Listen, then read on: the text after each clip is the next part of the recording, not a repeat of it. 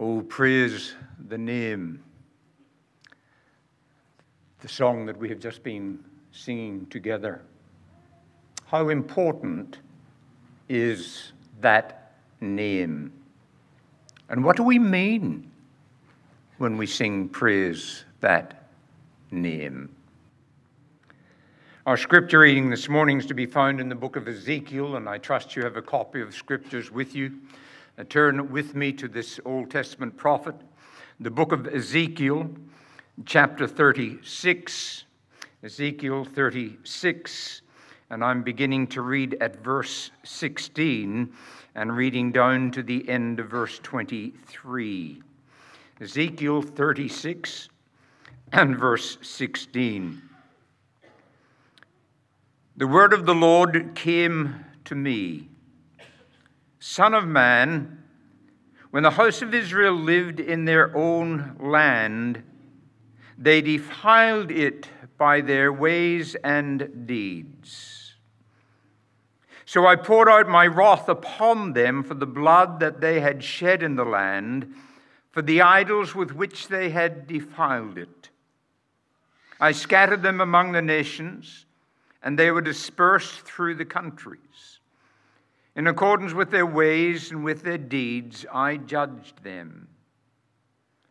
But when they came to the nations, wherever they came, they profaned my holy name. And that people said of them, These are the people of the Lord, of Yahweh. And yet they had to go out of his land. But I had concern for my holy name, which the house of Israel had profaned among the nations to which they came. Therefore, say to the house of Israel, Thus says the Lord God, It is not for your sake, O house of Israel, that I am about to act, but for the sake of my holy name, which you have profaned among the nations to which you came. And I will vindicate the holiness of my great name, which has been profaned among the nations, and which you have profaned among them. And the nations will know that I am the Lord, declares the Lord God, when through you I vindicate my holiness before their eyes. May it please the Lord to grant us understanding in this portion of His word this morning. Let us pray together. Our Father, we thank you that you are there and you are not silent. But we thank you that you have shown yourself to us in this world which you have created, that you have revealed something of your majesty, your power, your beauty, your strength your will and your word. And we thank you that you have revealed yourself to us so wondrously, so perfectly in your Son, the Lord Jesus Christ. That as we see him, as we look to him, as we listen to him, we learn of you. We see you in your mercy and in your grace and in your kindness and in your loving steadfastness. And we thank you for your word that you've recorded for us that which you would have us know and believe in. That you have given to us your word that we may know how to walk before you You have given to us your word that we might know how to worship you aright. You have given your word to us that we might rejoice and be glad in you. And therefore, we pray this morning, our Father, grant to us eyes to see, ears to hear, and to our Father, hearts that would be thrilled with the knowledge of the Lord. We pray, our Father, that you would direct us as we contemplate your word, that we may behold wondrous things, that we may grow in grace and in the knowledge of who you are. You would be our focus, and that your Spirit would take of those things of yourself and make them known to each one of us. We thank you that we can come to you. We thank you that we can call upon you. We thank you that we can come just as we are, because we come through your Son, the Lord Jesus Christ, the one mediator between man and God. And we can come boldly because of the life which he lived and the death which he died and that resurrection and the fact that he is now on your right hand, ever living to make intercession for us. And so, our Father, we thank you that we can come to you with our praise and with our prayers. And therefore, Father, we ask for those who are not with us today, some are ill led aside, some are traveling, some are grieving, some are infirm. But Father, you know them all together. And we pray that they too may be conscious that you are with them.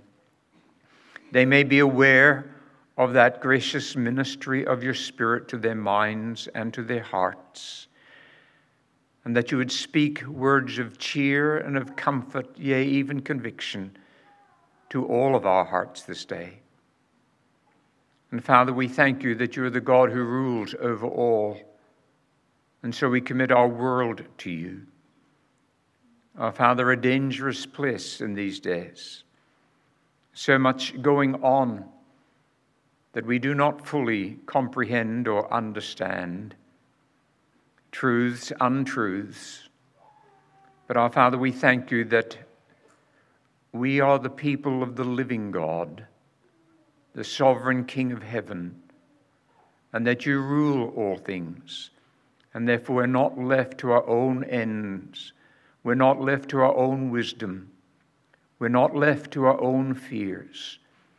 But whilst we do not understand all that takes place, much is mysterious to us. We see the madness of the world. We look to you. We rest in you. We trust in you that you will work out all things for the praise of your glorious name. And so we rest in the fact that this is still our Father's world, and we trust in Him. And so we commit this moment to you. And we commit this time as we open us the scriptures together that you would feed our souls, that you would strengthen our faith, that our joy may increase. In Jesus' name, amen. Amen. amen. The last Sunday in October, which is, of course, today, is traditionally regarded as Reformation Sunday. And this was due to the fact that it was on October 31st, 1517, that Martin Luther nailed his 95 Theses to the door of the castle church in Wittenberg, thus igniting that which we call the Reformation. And the, Reformation was basically a back to the Bible movement. a time for rediscovering the biblical gospel, the glorious truth of justification by faith.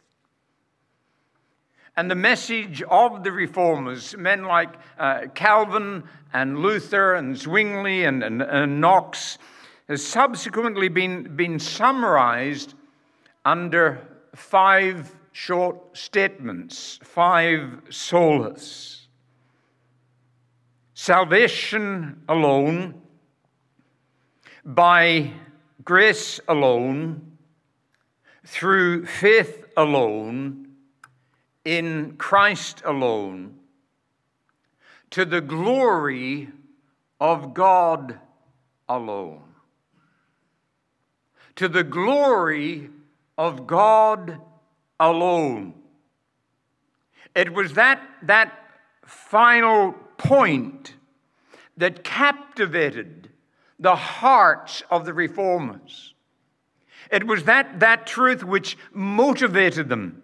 It was that truth which compelled them. They were men, yea, and women who were taken up with the glory of God alone.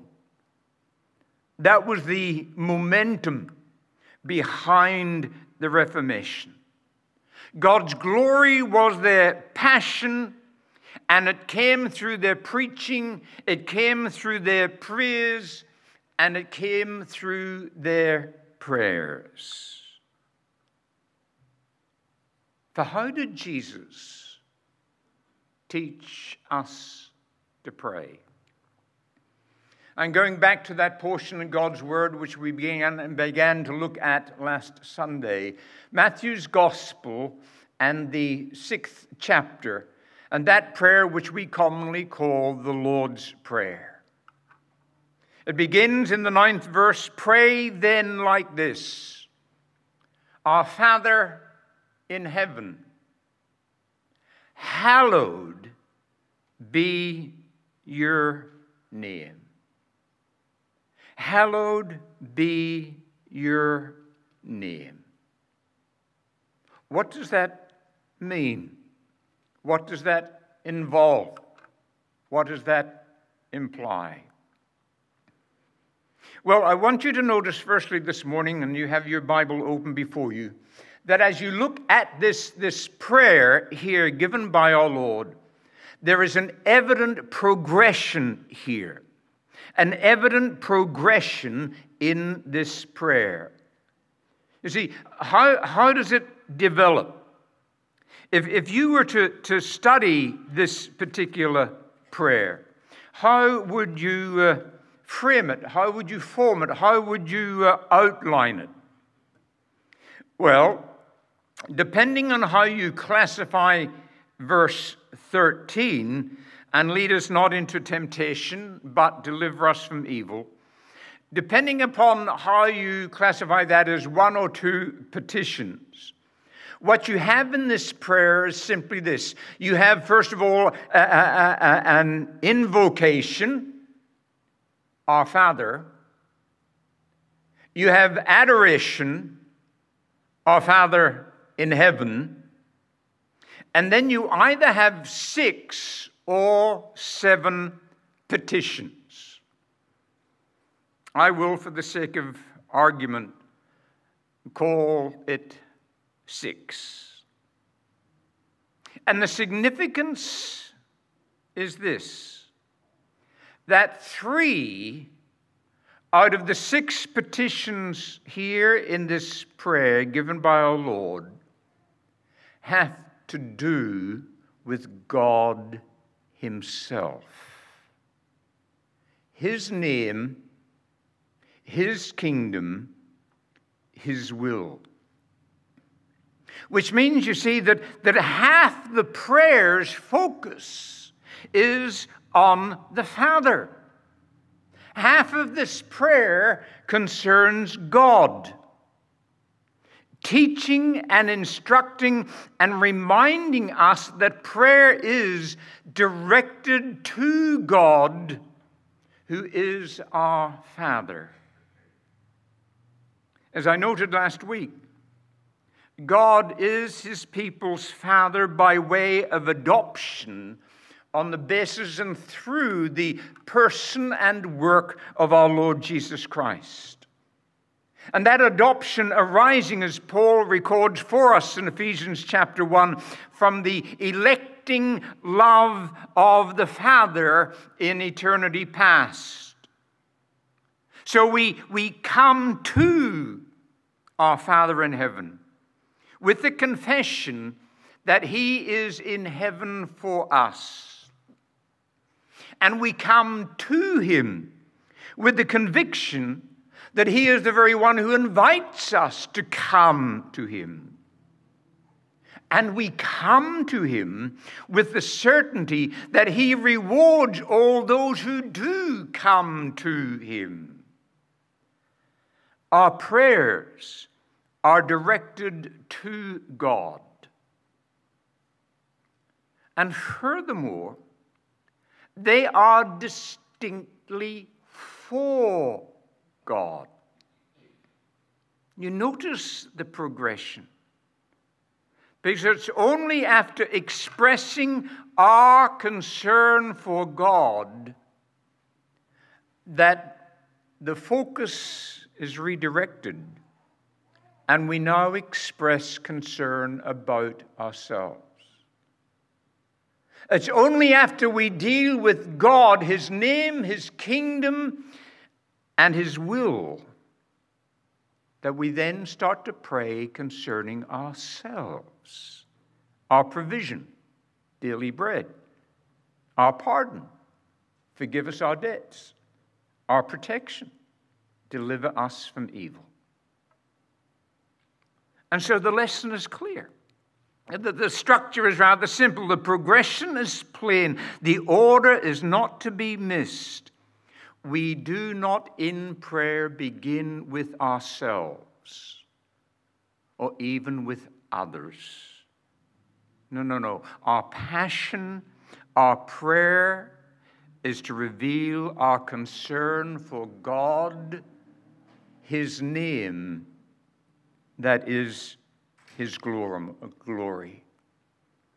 He is to be foremost in our minds and the concern for his name upon our hearts. Prayers are directed to God, they are distinctly for God. And although this may sound obvious, our praying is derived from God. The inference being, it is God Himself who moves us and inspires us to pray. Because you see, my friends, what God does, He does in answer to prayer. The prayer He Himself instigates and ignites in our minds and hearts. In that 36th chapter of Ezekiel from which I read, the Lord lists there for his people of Israel what he is about to do. As you read through that chapter, you come across these words again and again and again I will, I will, I will. I will take you. I will sprinkle clean water on you. I will give you a new heart. I will give you a new spirit. I will, I will, I will. And yet you get to verse 37, and the Lord says this Yet for this will I be inquired of for the Lord to do it for them.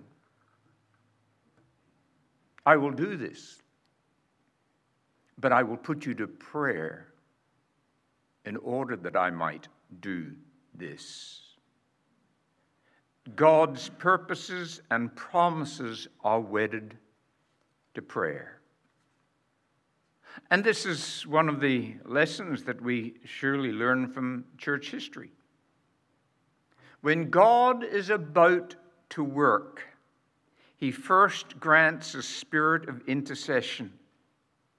His Spirit moves across and upon His people and puts them on their knees and on their faces.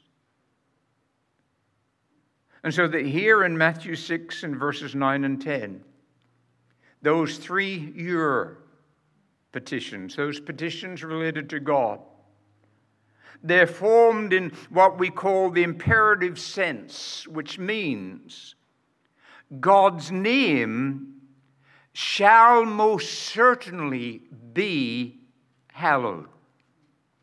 And God's kingdom shall most certainly come. And God's will shall most certainly be done. And the means that God employs to accomplish all that is prayer. We pray to that end because prayer is a gift of God's grace to his children. To quote further from, Dr., from C.H. Spurgeon, he said, Prayer itself is an art which only the Holy Ghost can teach us. He is the giver of all prayer. And so there's an evident progression in this prayer from our concern about God and then a concern for ourselves. But God is foremost in prayer. The second thing, therefore, I want you to notice this morning here in this ninth verse of Matthew 6 is an earnest passion that we find in this prayer. Jesus would teach us to pray, Our Father in heaven Hallowed be your name. That's the first, and that's the primary petition in this prayer. And this, of course, was the great priority of the Son, Jesus Christ Himself. When we read, and as I, as I indicated last week, that uh, this, this prayer in Matthew 6, which we call the Lord's Prayer, it's not really the best term, it's the disciples' prayer. The Lord's Prayer is in John 17, and there in his prayer, he unfolds and unpacks his heart that he has for his Father in heaven. And he says, Father, the hour has come. Glorify your Son. Why? Glorify your Son, that the Son may glorify you. For that's why he came. That's why God became flesh and dwelt among us, to be glorified, world without end. And Jesus was concerned about his Father's glory. And thus, the first petition he gives to us is this Hallowed be your name.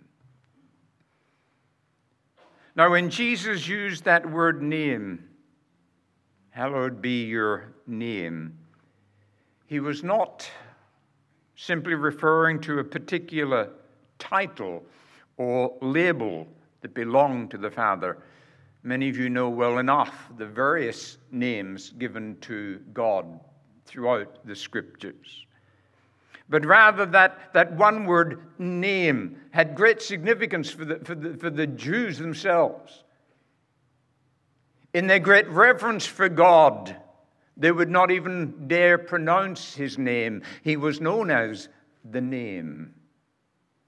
And so, here, this term that is employed here by our Lord, it, it's a word that points us to the very being of God the, the, the perfection of God, the attributes of God, the character of God, his, his glory, his grandeur.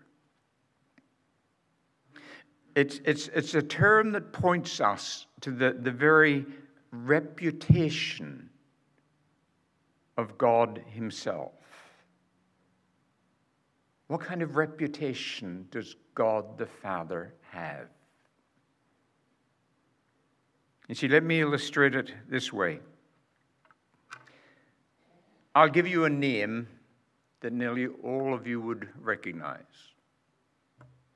Rolls Royce.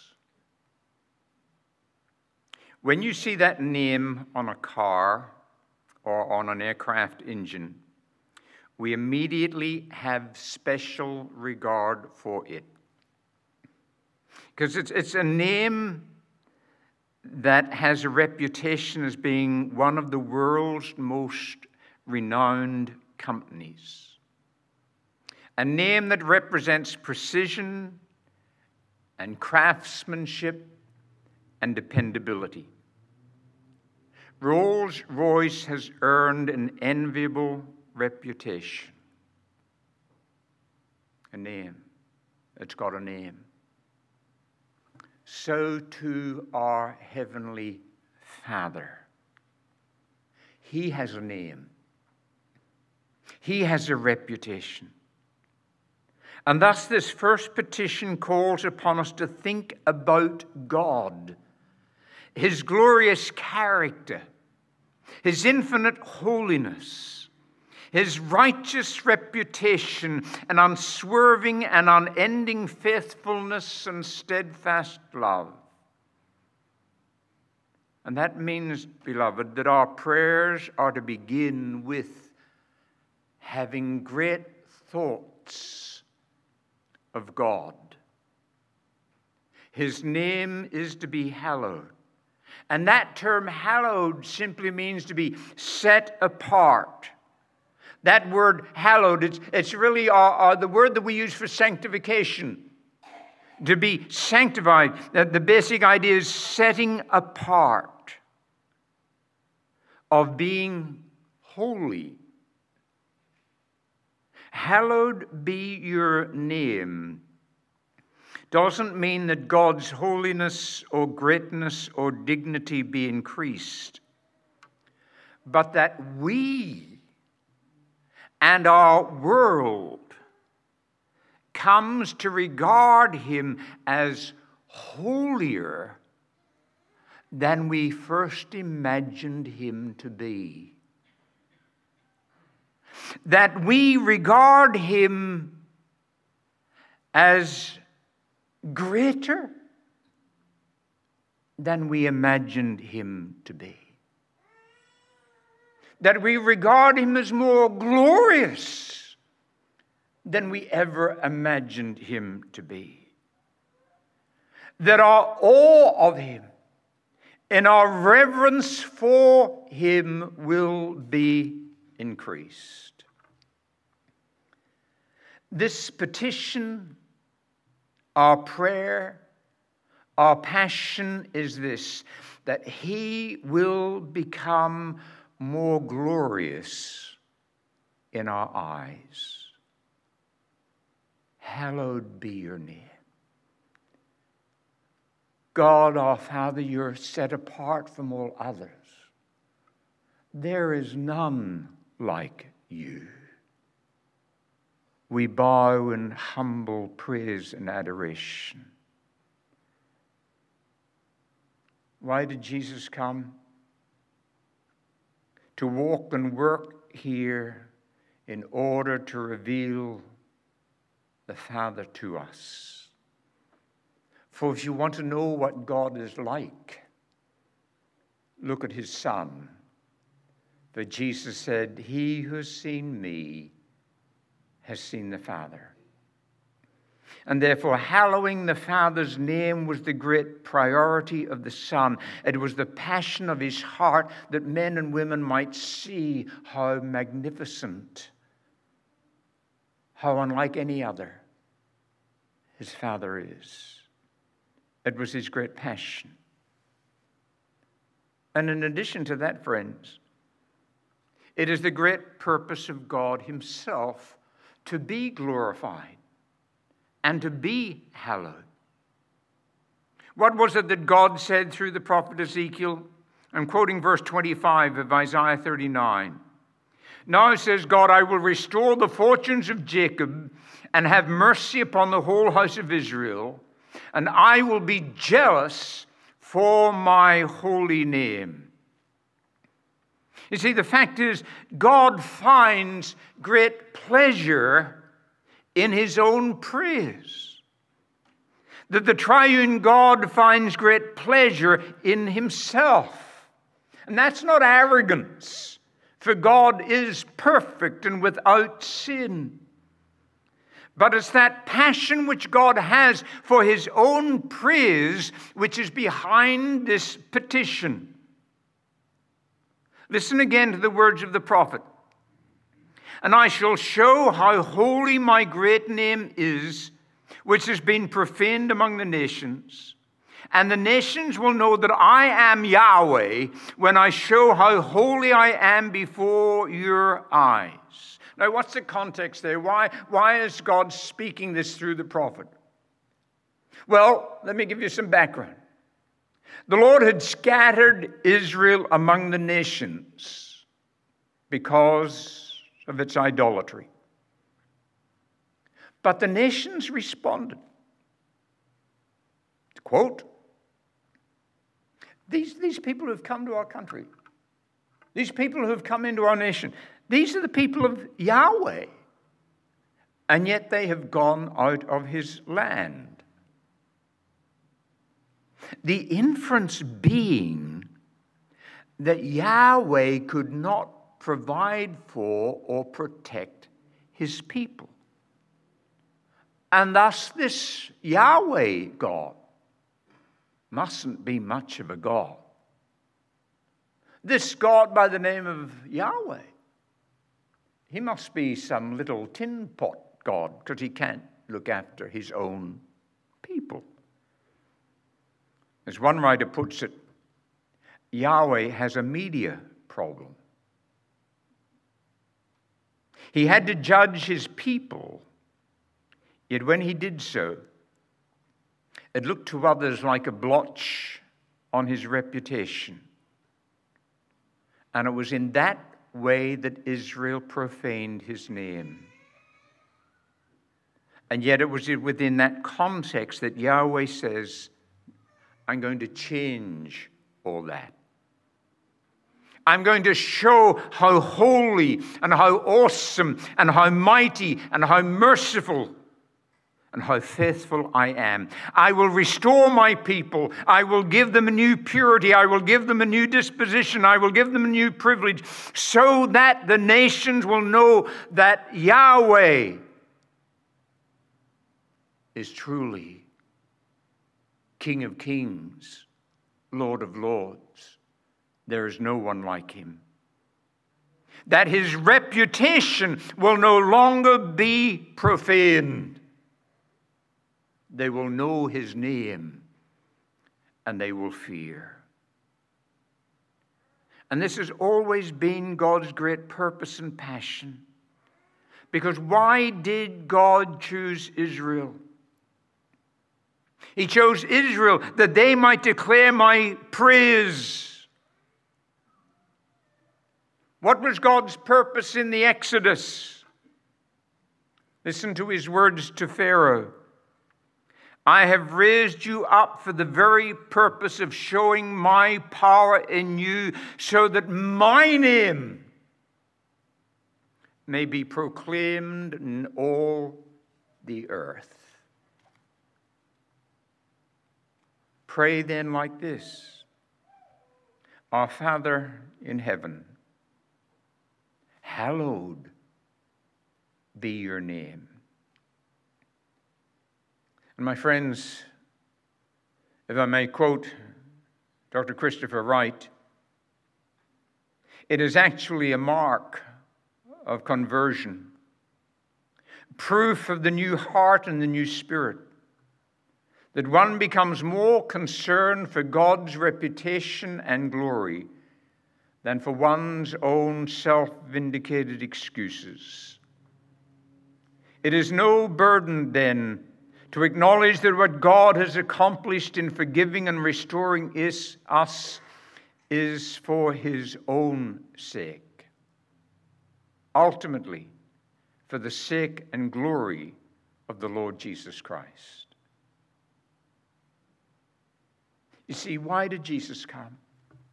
Why did Jesus live? Why did Jesus die? Why was Jesus resurrected? Why is he ascended on high? Why? And we say, well, it's to save sinners. Yes, indeed it is. Bless God for that. But it's more than that. The ultimate end of all things. Your salvation and mine is not just that we might get to heaven, it's that we might get to heaven to praise and glorify the high King of heaven. He does it and he did it for his own name's sake. And oh, my Christian brother and sister, do we not accept the right order and structure of this prayer, given the fact that we who know the pardon of our God and His presence with us and His pity to us, His love and mercy and grace, ought we not, in knowing these things and embracing these things and experiencing these things, ought these things not cause us to delight in honoring Him above all others? Praying, first of all, praying that His re- reputation will be spread abroad, His name glorified, world without end. John the Baptist understood this petition because what did he say? He must increase and I must decrease. That's the proper aim and attitude, the spirit that gives rise to this first petition. An evident progression, an earnest passion and thus, thirdly, an endless practice. An endless practice. Why this primary petition? Because our focus on God fuels our faith and thus flavors all our other prayers and petitions. Let me explain. The prayer goes on, and we ask for our daily bread. Why do we ask for our daily bread? Oh, simple. Because we're hungry. Yes. But God uses that for the honor of His name. He provides us daily bread for His name's sake because his grace in giving to us honors him and exalts him. Why ask for pardon of our transgressions? Because we need forgiveness, yay. But he grants forgiveness to us for his own name's sake. His name is hallowed as he extends his mercies to us. And thus, when you look at this particular petition within this prayer, there's a strong incentive here. Many of you, I'm sure, have unsaved loved ones, and you pray for them but in light of this prayer and petition, we have great encouragement. We have a strong incentive because we have here an effectual plea. We pray, Lord, save them, save so and so, for your own name's sake.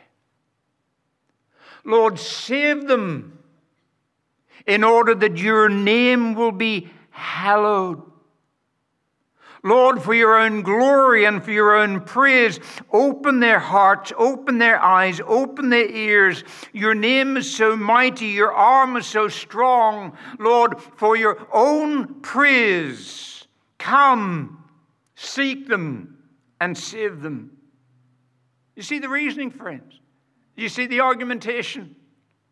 And the same applies to all aspects and all requests, all of our needs, all of our pleas.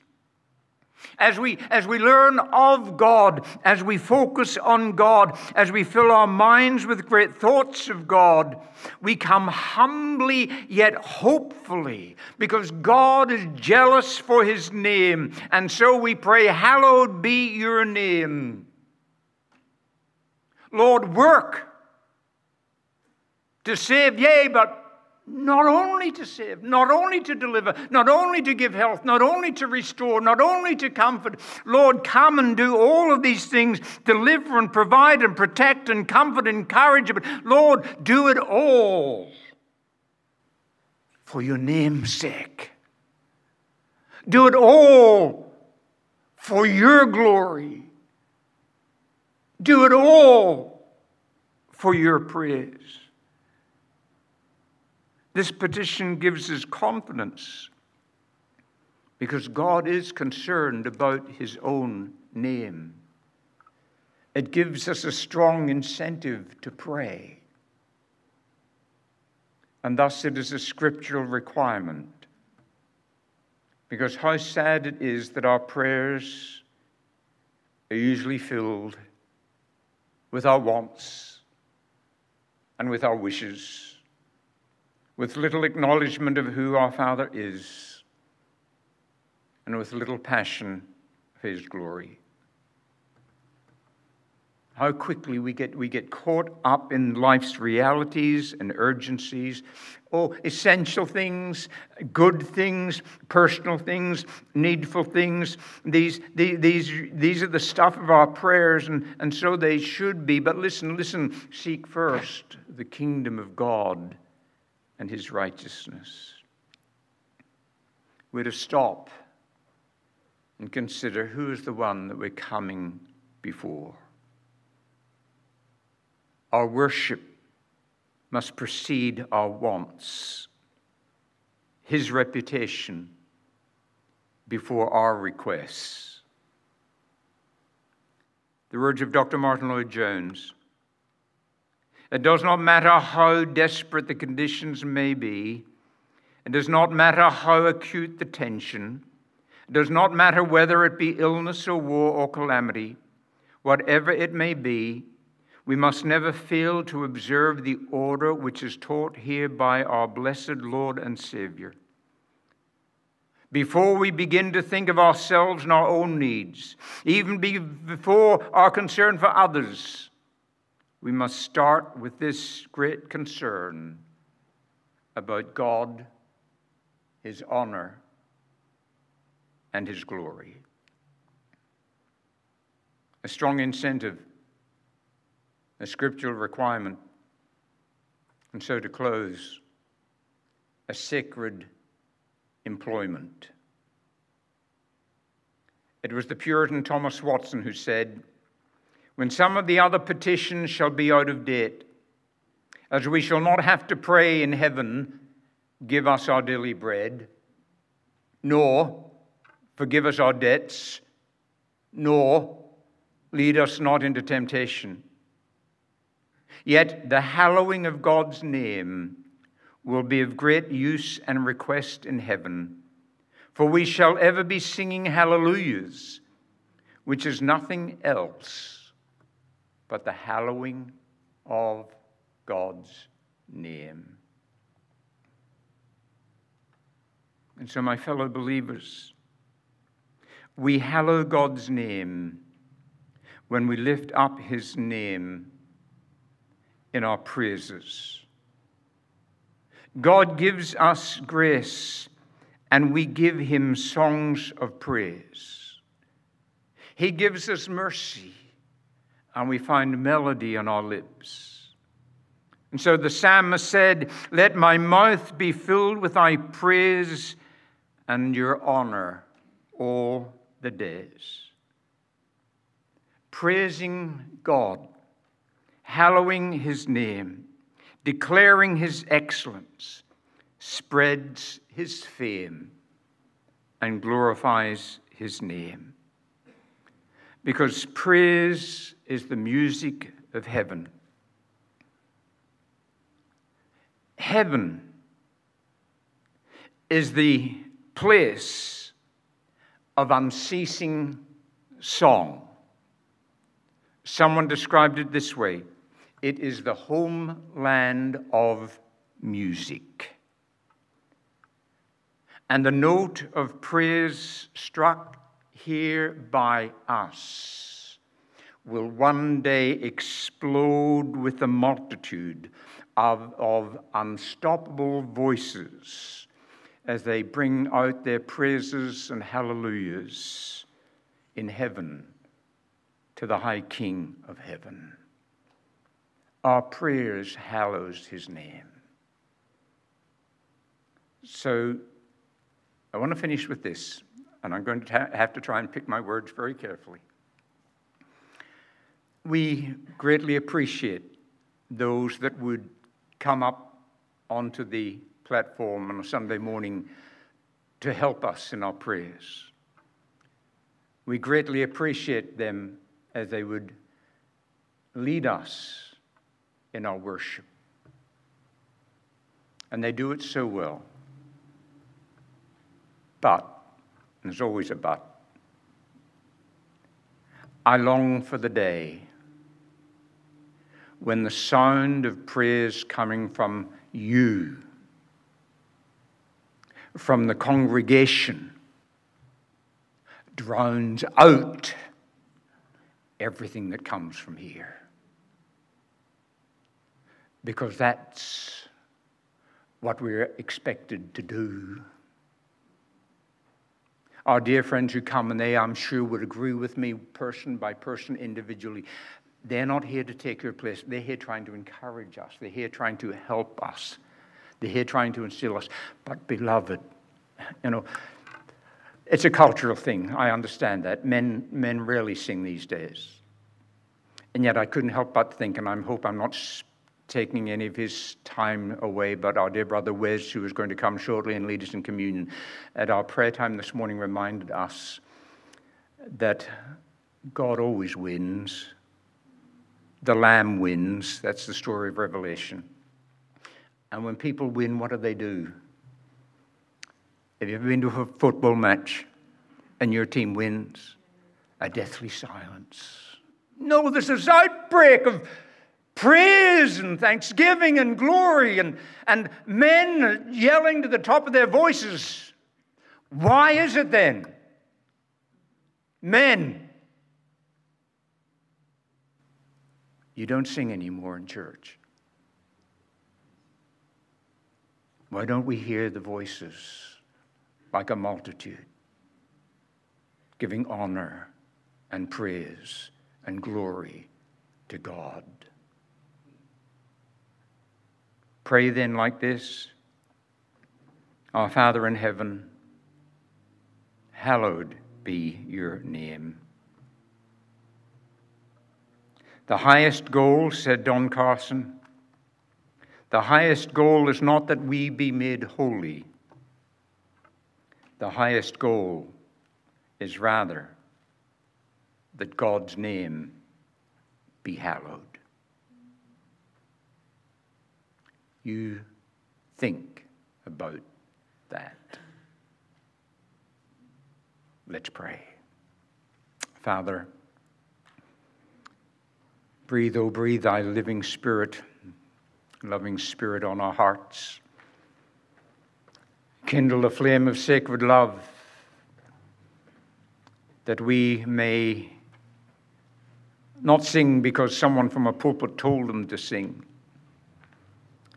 but that we cannot help but sing the praises of the King who loved us and gave his Son for us. Oh, Father, revive our hearts, we pray, that we may prize you above all others, learn of you love you, and lift up your name together for your name's sake. Amen.